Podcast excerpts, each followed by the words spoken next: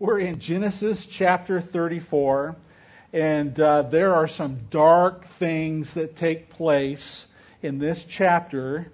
And uh, but uh, please have a peace of mind that I'm going to keep this G this morning, even though uh, you might put a different rating on chapter 34.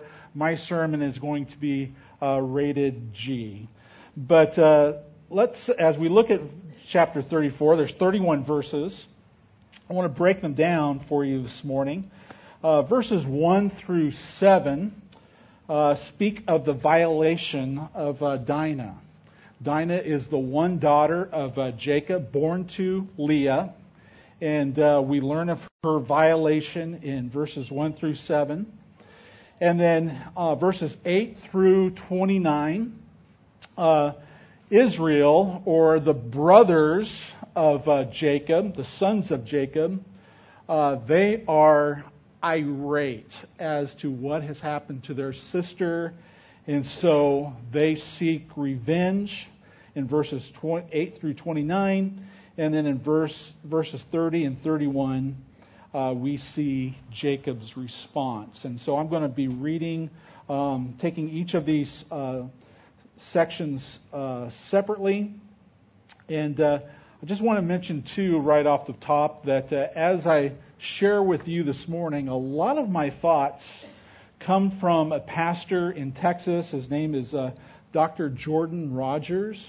Uh, I have read lots of commentaries on chapter 34 uh, th- this week, but uh, I really appreciated Dr. Rogers' uh, words in his message because it's unlike any of the commentaries that I've I've read, and I, I agree with Dr. Rogers and where this text is coming from. So I just want to mention that uh, on the, at the outset. But again, this is a very dark passage. Uh, Craig mentioned to us last week, he quoted the verse in Romans chapter verse Romans chapter 15 verse 4 that uh, when it comes to the Old Testament, the Old Testament was written for our benefit. Uh, from the Old Testament, uh, we learn what God expects of us. Uh, we are encouraged in the area of, of being patient, and we can draw comfort from every chapter of the Old Testament, and that includes Genesis chapter 34. But as we read this text this morning, uh, it's going to be difficult for us to wrap our minds around all that uh, transpired in this passage of Scripture. A great offense has taken place in Dinah's life. And not only in Dinah's life, but against Israel. This is the first time that Israel uh, is men- mentioned beyond just the person of Jacob, but Israel reflecting uh, the God's covenant people, which includes the the eleven sons of Jacob at this point. So that offense not only took place with Dinah, their sister, but they see this as having taken place among all their people. But the way the brothers handle it is despicable. And as we read this text this morning, it's going to be very easy to want to jump to some moral conclusions. How can the covenant people of God do such a thing? And uh, as we read the text this morning, but understand this. This is the lawless land. This is the this is life in the land of lawlessness. Okay? There's no government. There's no police force. Or this, this is just tribes uh, attempting to live with one another, different people groups. And so, as this despicable thing, as, as this very highly offensive ta- thing has taken place in Dinah's life, brothers don't have anybody to go to. Okay? And so they take matters into their own hand. So I would just encourage us this morning as we walk through the text is be patient. Wait on the text as we uh, look at this passage this morning. What is Moses trying to convey to the children of Israel as he's with them in, in the wilderness right now? This, this text, this book is written 300 years, approximately 300 years after the life of Jacob. Moses is preparing the nation of Israel to be to enter the promised land. And he is trying to convey to them the type of people who are in the land of Canaan, the people that they're going to have to deal with. And Israel's ancestors, Jacob and the, and the sons of Jacob, had to deal with the Hivites, who are one of the people groups in the land of Canaan. Okay? So, with that being said, let's look at verses 1 through 7.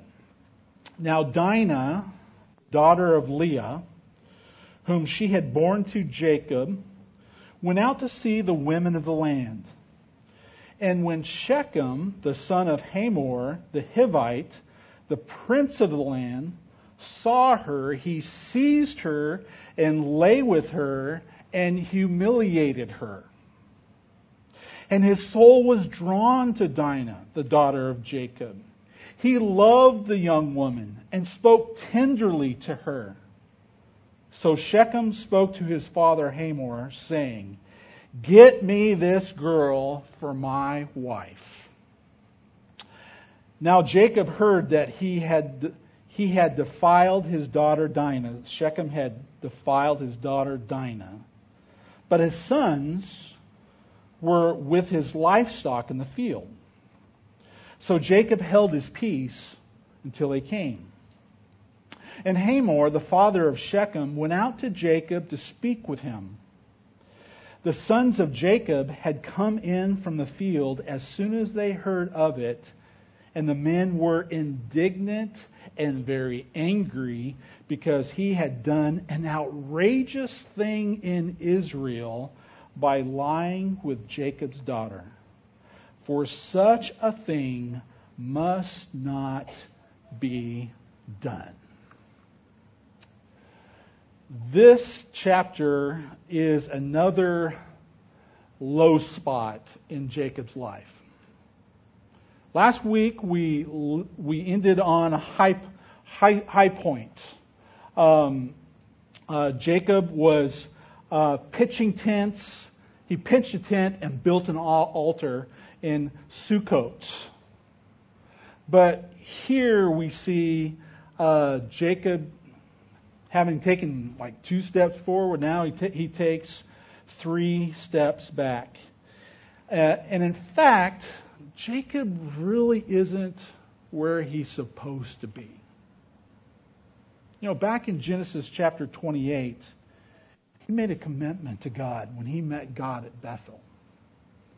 That uh, if God were to bless him and that he would um, be at peace with those around him, uh, he would give 10% of all he had to God. Well, here, Jacob has made peace with, with Esau, and instead of Jacob coming back to Bethel, he stops about 20 to 30 miles away from Bethel. And he pitches a tent, builds an altar in Sukkot. Jacob is not where he is supposed to be. And you know, if Jacob were where he was supposed to be, four probably would not have happened.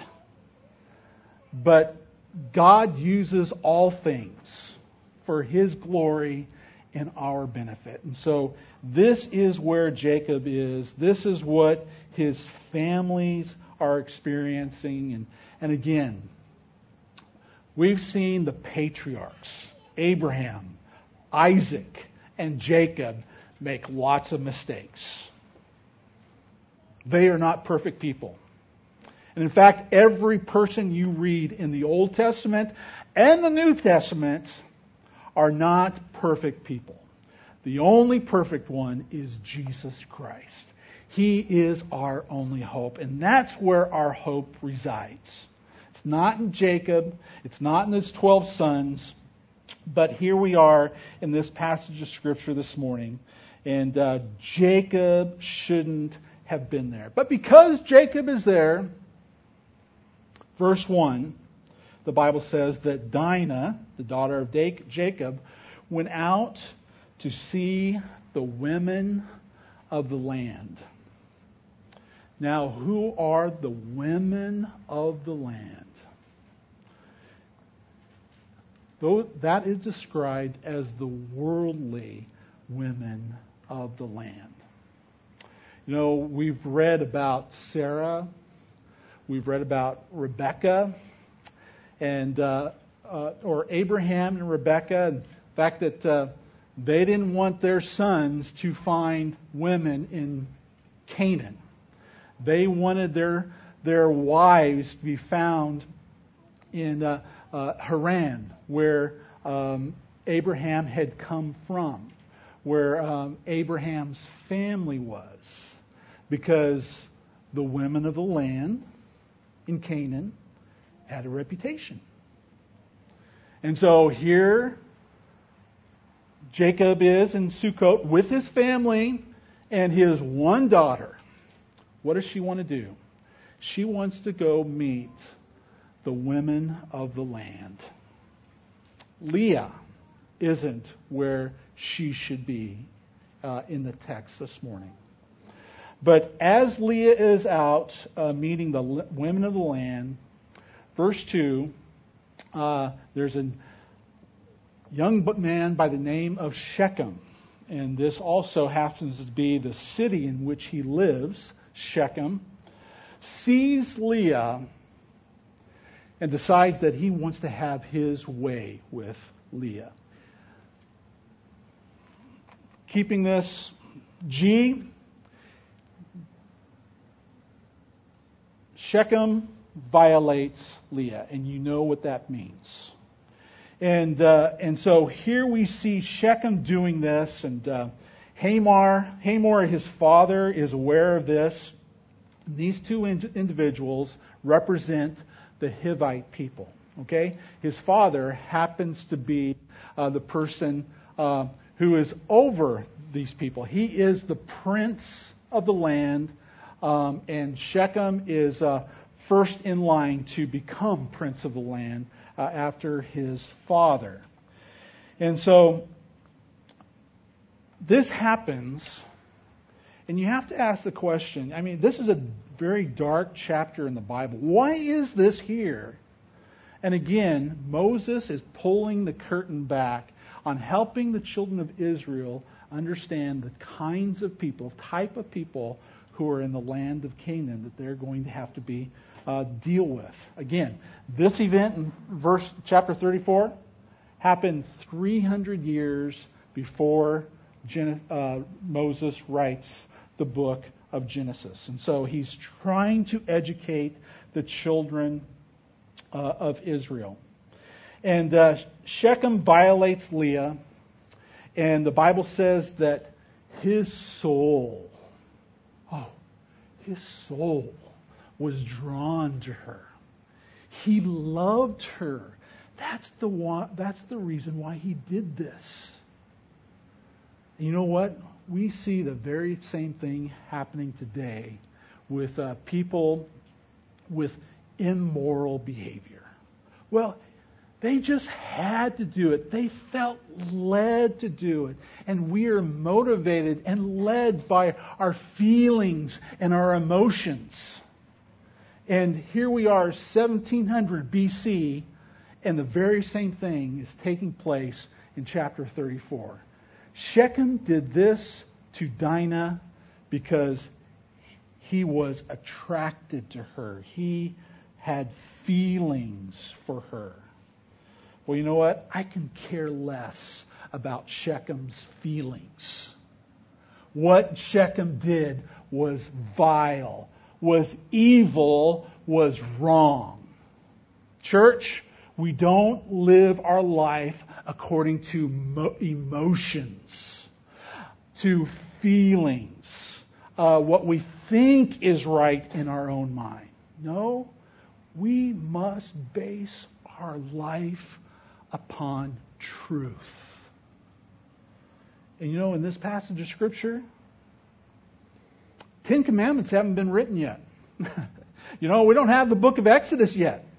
That's yet to come.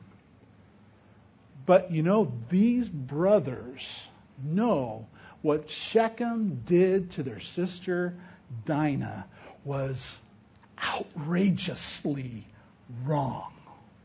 And is, they say, is ought not to be done. This was not a consensual matter. Shechem violated Dinah. And the brothers know that it is wrong. And yet, Shechem, there's no repentance on his part. He doesn't feel bad. He justifies his behavior because he loved her. Dinah did not consent to this. Shechem had his way. And you know, he got things out of order. You know, Genesis chapter 2, verses 22 through 25, the Bible speaks about the fact that a, a man shall leave his mother and father and cleave to his wife. And then the two will become one flesh. That's not happening very often in today's culture. We've got things turned upside down. And we've got um, worldly people, and we have so called Christians who want to test drive this relationship to see if it will go the distance before they make a covenant commitment with each other. The Bible says that is wrong.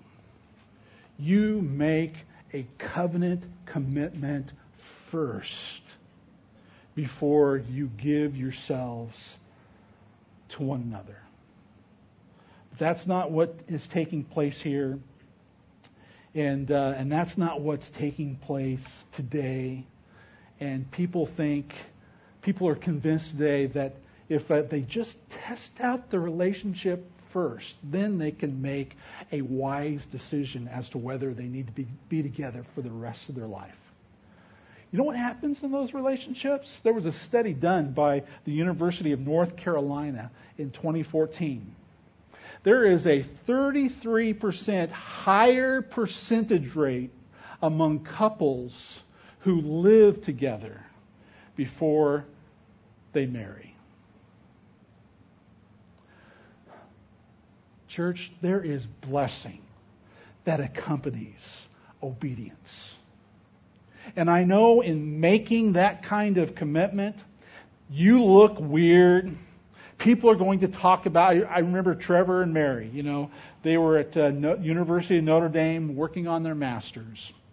Their first year, um, they went to Notre Dame and they were engaged, and they they rented separate apartments.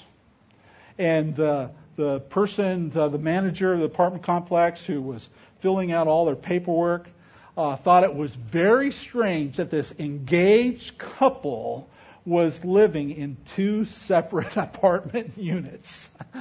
but you know what? They wanted to do it God's way.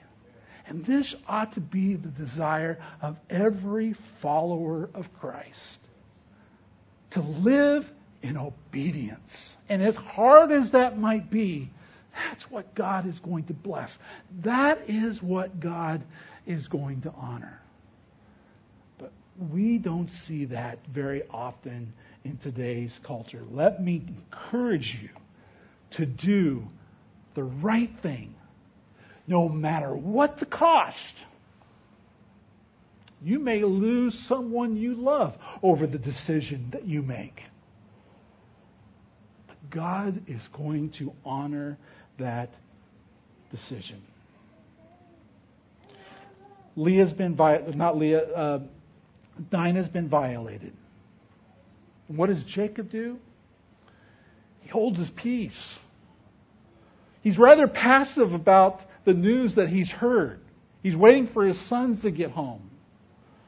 You know what? If I was Dinah's dad and I heard that kind of news, I'm not sure I would have held my peace.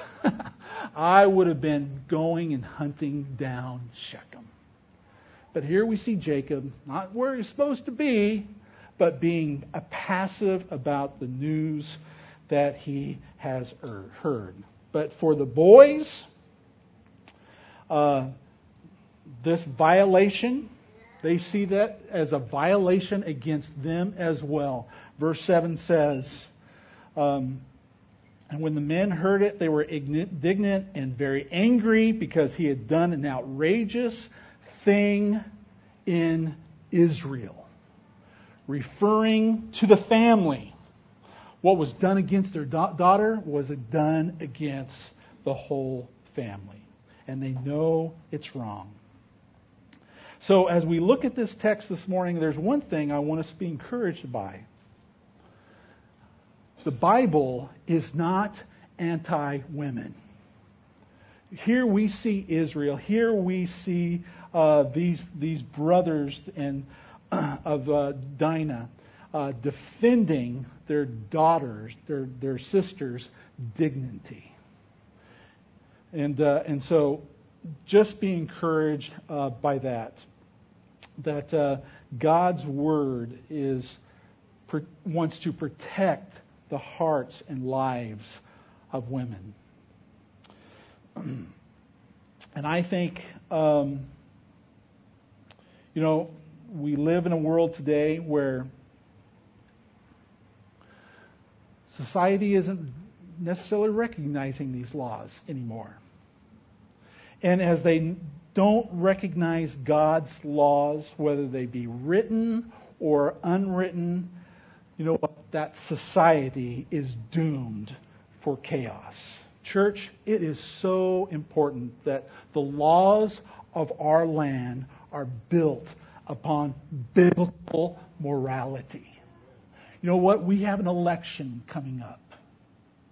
And as Christians, you and I have a responsibility to vote our biblical values. We need to be electing politicians who are going to support what the Word of God says. Because the Word of God not just benefits Christians, you know what? It benefits nations. And so, understand that as we um, are preparing ourselves for, um, for November. Our hope, our answer is not in Washington, D.C. It's not in Sacramento. But we have responsibility as God's people to be that salt and that light. And voting our biblical values is part of that responsibility. So here we see uh, the violation of Dinah in verses 1 through 7. Now, verses 8 through 29. But Hamor spoke with them, saying, He's speaking to all the brothers now in Jacob. The soul of my son Shechem longs for your daughter. Please give her to him to be his wife. Make marriages with us Give your daughters to us and take your daughters for yourselves. You shall dwell with us, and the land shall be open to you. Dwell and trade and get property in it. Shechem also said to her father and to her brothers, Let me find favor in your eyes, and whatever you say to me, I will give. Ask me for a great um, ask me for as great a bride price and gift, gift as you will, and I will give you whatever you say to me. Only give me the young woman to be my wife. The sons of Jacob answered Shechem and his father Hamor deceitfully because he had defiled their sister Dinah. And they said to him, We cannot do this thing to give our sister to one who is uncircumcised, for that would be a disgrace to us. Only on this condition will we agree with you, that you will become as we are by every male among you being circumcised. All the male, Hivite males need to be circumcised. Verse 16. Then we will give our daughters to you, and we will take your daughters to ourselves. And we will dwell with you and become one people. But if you will not listen to us and be circumcised, then we will take our daughter and we will be gone. Their words pleased Hamor and Hamor's son Shechem. And the young men did not delay to do the thing because he delighted in Jacob's daughter. Now he was the most honored of all his father's house. So Hamor and his son Shechem came to the gate of their city and spoke to the men of their city, saying, These men are at peace with us, speaking about Israel. They are at peace with us. Let them dwell in the land and trade in it. For behold, the land is large enough for them. Let us take their daughters as wives, and let us give them our daughters. Only on this condition will the men agree to dwell with us, to become one people. When every male among us is circumcised as they are circumcised Will not their livestock, their property, and all their beasts be ours? Only let us agree with them, and they will dwell with us. And all who went out of the gate of, of his city listened to Hamor and his son Shechem. And every male was circumcised, all who went out of the gate of his city. Now, on the third day, when they were sore, two of the sons of Jacob, Simeon and Levi, Dinah's brothers, took their swords and came against the city while it felt secure and killed all the males. They killed Hamor and his son Shechem with the sword and took Dinah out of Shechem's house and went away the sons of Jacob came upon the slain and plundered the city because they had defiled their sister. They took their flocks and their herds and their donkeys and whatever was in the city and in the field, all their wealth, and all their little ones, and all their wives, all that was in the houses, they captured and plundered. Dinah's brothers were infurious. And so they heard from Shechem and Hamor, make marriages with us. Shechem loves Dinah. And so they're trying to convince them, you become one of us. Marry our daughters. Our, our men will marry your daughters, and we can be one happy family.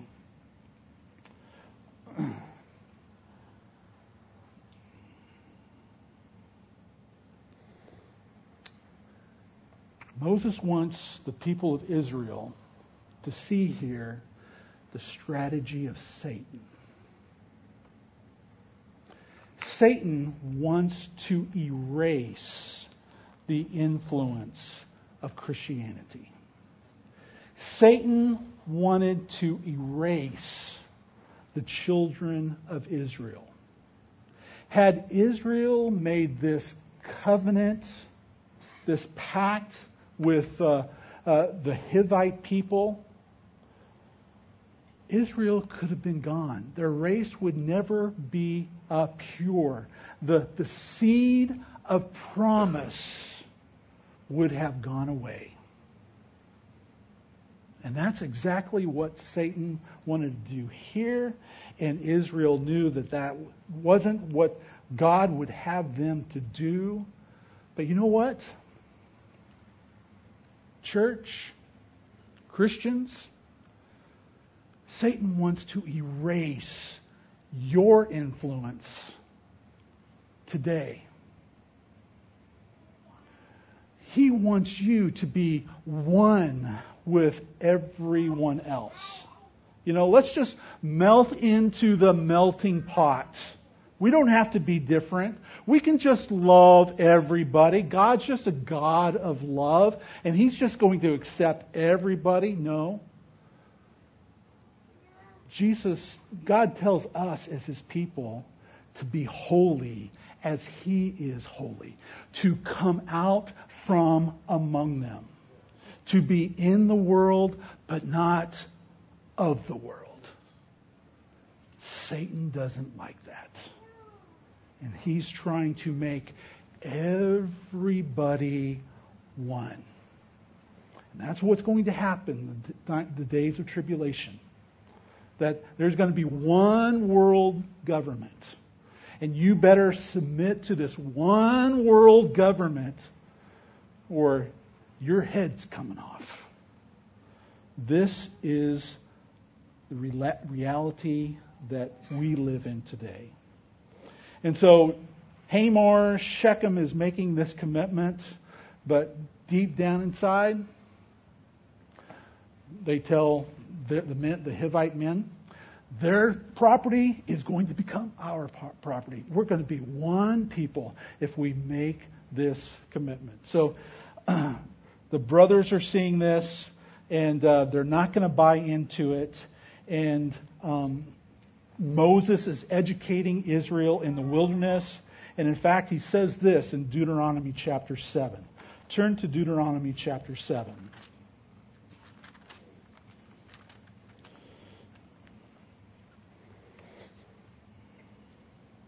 This is just before they're about to enter the promised land.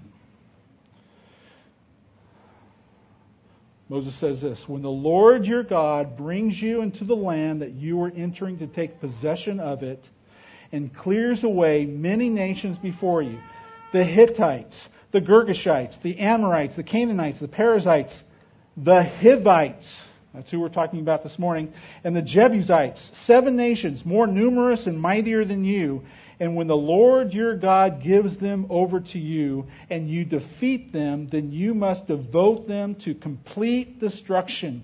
You shall make no covenant with them and show no mercy to them. You shall not intermarry with them, giving your daughters to their sons or taking their daughters for your sons, for you would turn away your sons from following me to serve other gods then the anger of the Lord would be kindled against you and you would and would destroy you quickly. But thus you shall deal with them. You shall break down their altars and dash in pieces their pillars and chop down their asherim and burn their carved images with the fire. For you are a people holy to the Lord your God. The Lord God has chosen you to be a people for his treasured possession out of all the people who are on the face of the earth. Don't be like everybody else. Be holy as I am holy. And so, just let that be a warning to, for us. When you, young people, when you contemplate a covenant relationship with somebody else, make sure that they are uh, a believer as well. The Bible says, do not be unequally yoked. Uh, what does a person, what does a saved person have in common with a lost person? Look at 2 Corinthians chapter 6, or listen to this, verses 4, 14 through 17. 2 Corinthians 6 says, Do not be unequally yoked with unbelievers. For what partnership can righteousness have with wickedness? Or what fellowship does light have with darkness? What harmony is there between Christ and Belial? Or what does a believer have in common with an unbeliever? What agreement can exist between the temple of God and idols?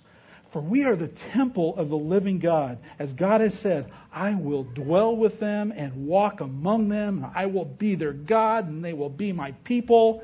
Therefore, come out from among them. Be separate, says the Lord. Come out from among them and be holy to God. This is God's will for all of our lives.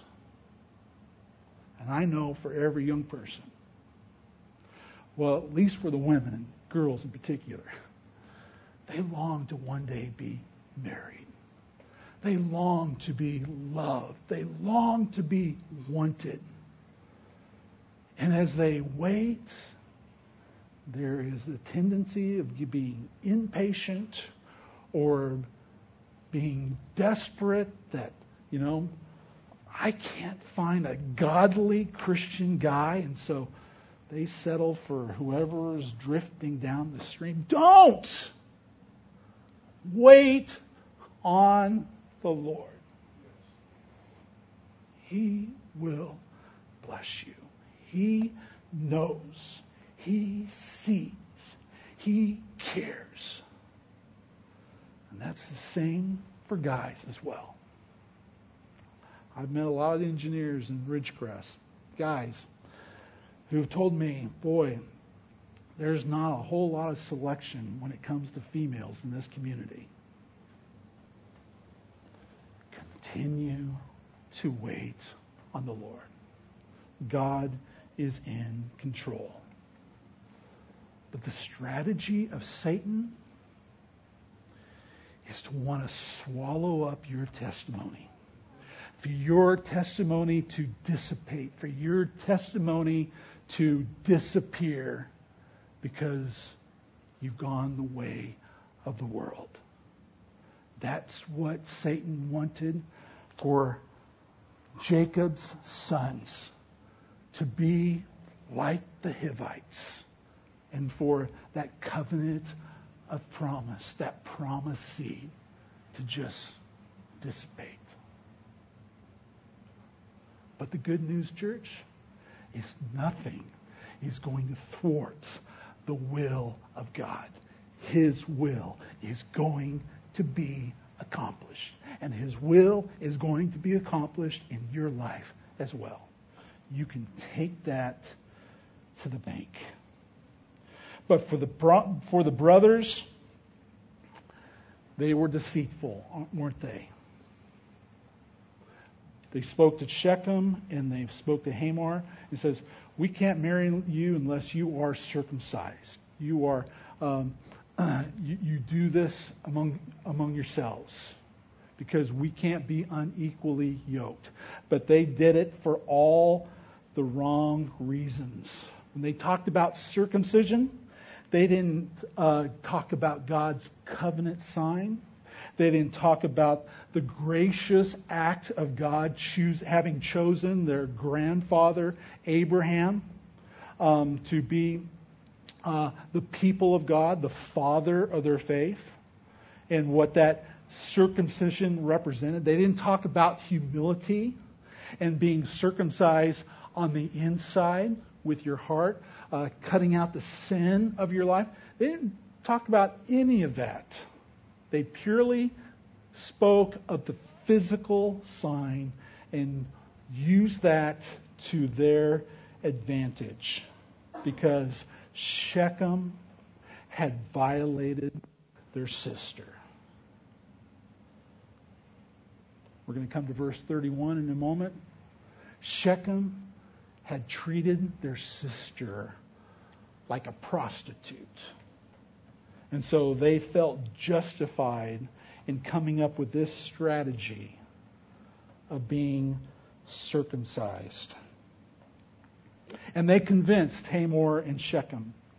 And Hamor and Shechem, Shechem went back to the men of the city, and they convinced the, the men of the city to be circumcised as well. And again, they were deceiving them or they were convincing them. We can do this because we will all become one. What they possess will become our possessions.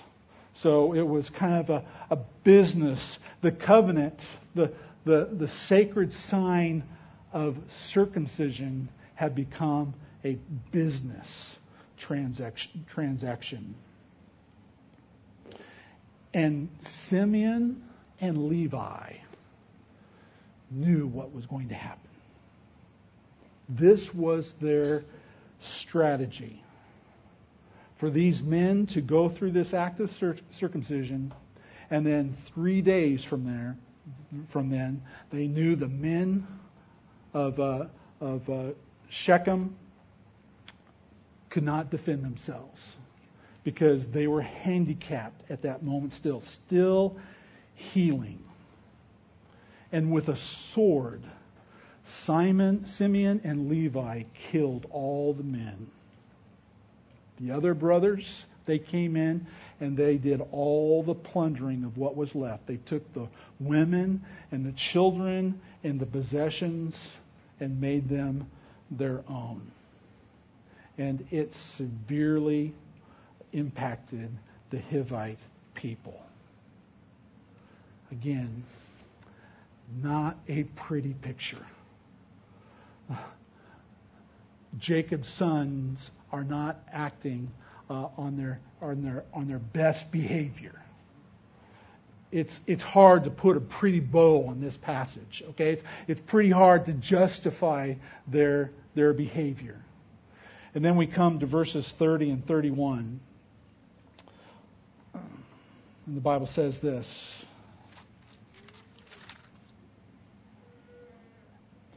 Then Jacob said to Simeon and Levi, You have brought trouble on me by making me stink to the inhabitants of the land. You know, they had a reputation of being a people of peace, but now, not so much. The Canaanites and the Perizzites, my numbers are few. And if they gather themselves against me and attack me, I shall be destroyed, both I and my household.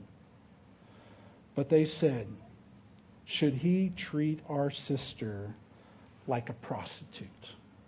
Again, they were justifying their behavior. They felt like they were in the right to do such a, a, a, a despicable thing, a heinous thing. But here we see Jacob's response. Um, Jacob doesn't uh, condemn the boys. In this passage, Jacob is concerned about himself. He's concerned about uh, Israel's reputation. Um, that he's concerned about their protection, their safety, because they're small in numbers. Everyone else is larger. And now here this they've done this evil thing, and so great harm can be brought onto Jacob and to the family. So he doesn't condemn their actions. He just sees the potential consequences of what has been done. Now, Simeon and Levi, they will suffer consequences. If you go to Genesis chapter 49, verses 6 and 7, Jacob is going to bless all of his sons. But for Simeon and Levi, uh, there are consequences. Simeon becomes the smallest of the tribes of Israel. And in fact, when Moses goes to bless uh, uh, Simeon's tribe in Deuteronomy chapter 33, verse 8, he passes over Simeon. And then for Levi, Levi, they don't have a, geographical area that they can call themselves either. Uh, Simeon's not going to have a geographical ever, area. They're going to be incorporated in, into uh, the tribe of Judah. But for Simeon and Levi, they don't have territory that they can call themselves. For Levi, they're going to be divided up among the other uh, tribes of Israel, and by God's grace, they're going to be uh, the priests of God. So there are consequences for what Simeon and Levi have done in chapter 34. But um, with that being said, let me carefully wrap up this chapter. Again, you can't put a pretty bow on it, but I want you to consider these some things. Uh, the situation that Israel found themselves in uh, in this passage of Scripture.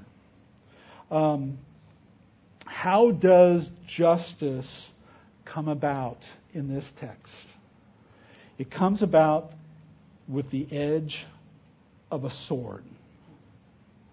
Okay? Israel Israel is at war.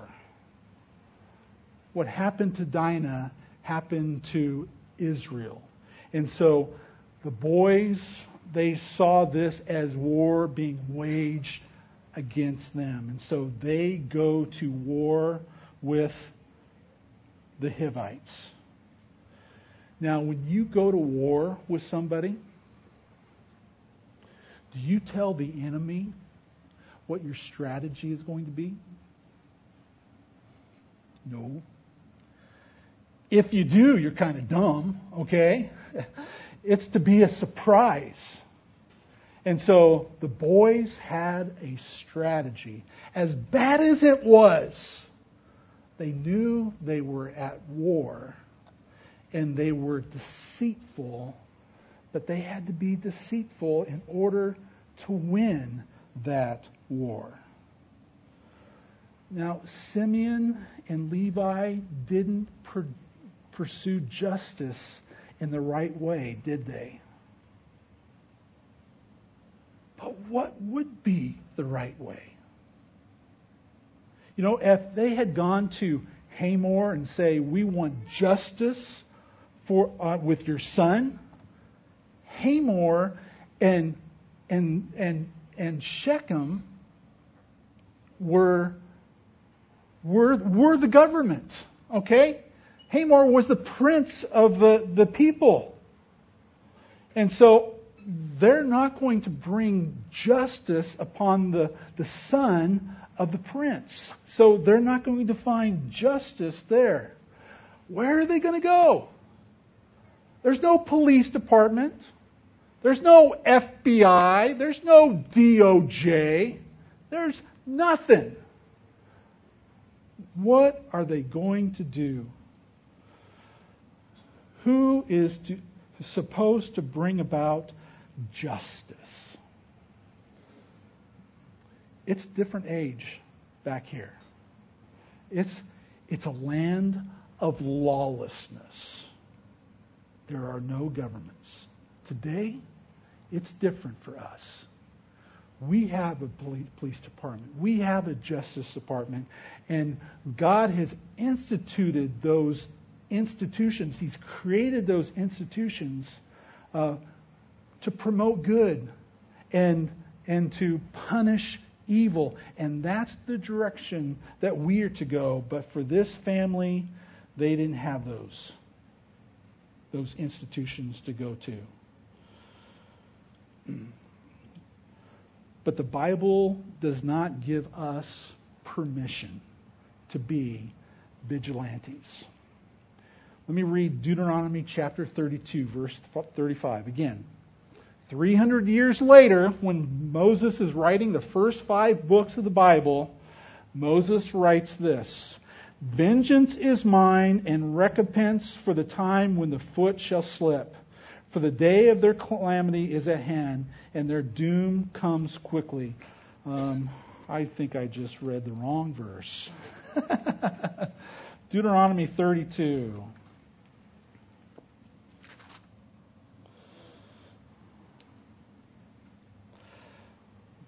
Verse 35 Vengeance is mine and recompense for the time when their foot shall slip, for the day of their calamity is at hand, and their doom comes swiftly. Verse 36 For the Lord will vindicate his people and have compassion on his servants when he sees that the power is gone, there is none remaining bond or free.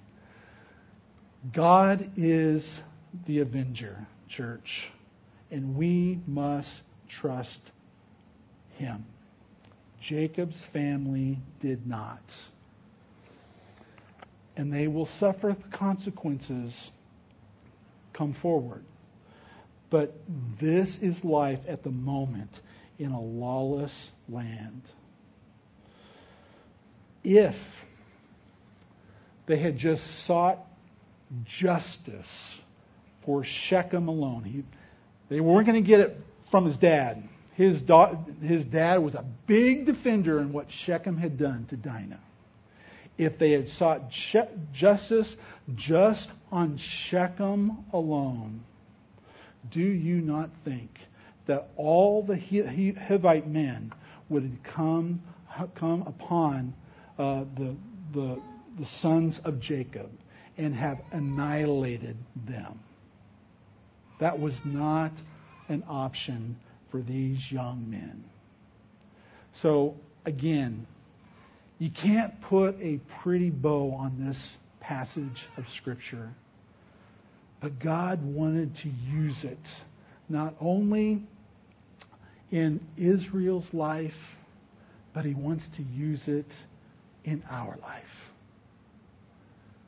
Satan has a strategy of wiping each and every one of us off the face of the earth, devouring our testimony, erasing us. And we must choose to stand and be the people of God and not be afraid of man and be holy, be separate, be different from the rest of the world. One last verse, Romans chapter 12. And I conclude with this. Verses 17 through 21. Church, one day Jesus is going to come back and he's going to right every wrong that has ever taken place. Our confidence in his, is in him. And the Bible says in verse 17, repay no evil for evil, but give thought to do what is honorable in the sight of all. If possible, so far as it depends on you, live peaceably with all. Beloved, never avenge yourselves, but leave it to the wrath of God. For it is written, Vengeance is mine, I will repay, says the Lord. To the contrary, if your enemy is hungry, feed him. If he is thirsty, give him something to drink. For by so doing, you will heap burning coals on his head. Do not be overcome by evil, but overcome evil with good. This is God's will for our life. Let's choose to take the high road and love our enemy. Do good to those who mistreat us and allow that testimony to burn in other people's hearts of the difference only Christ can make. Let's pray. Father, I thank you for this text, as difficult as it is to wrap our mind around. Uh, Lord, I pray that uh, you would help us to understand that we live in similar days.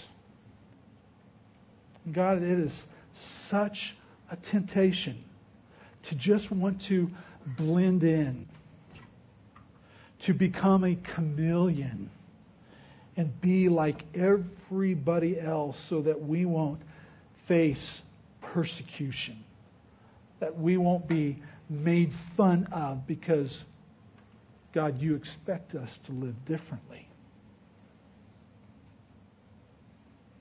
Lord, I know that what you call us to believe and you call us to live out goes directly against culture. And it's like the culture is just piling on the church today, piling on Christians, piling on young people to be silent, to not be different. Lord, it's such a temptation to cave in.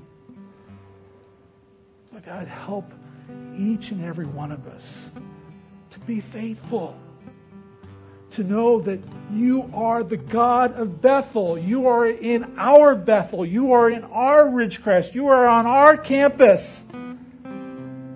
You hold us. You are there for us. Father, for those who are struggling, encourage their faith to be strong in you because you are there. Lord, we love you. We thank you. We thank you for Jesus,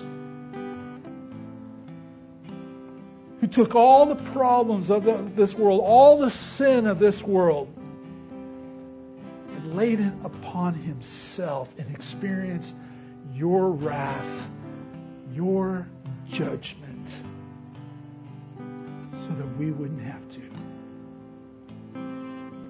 God, we can continue to trust you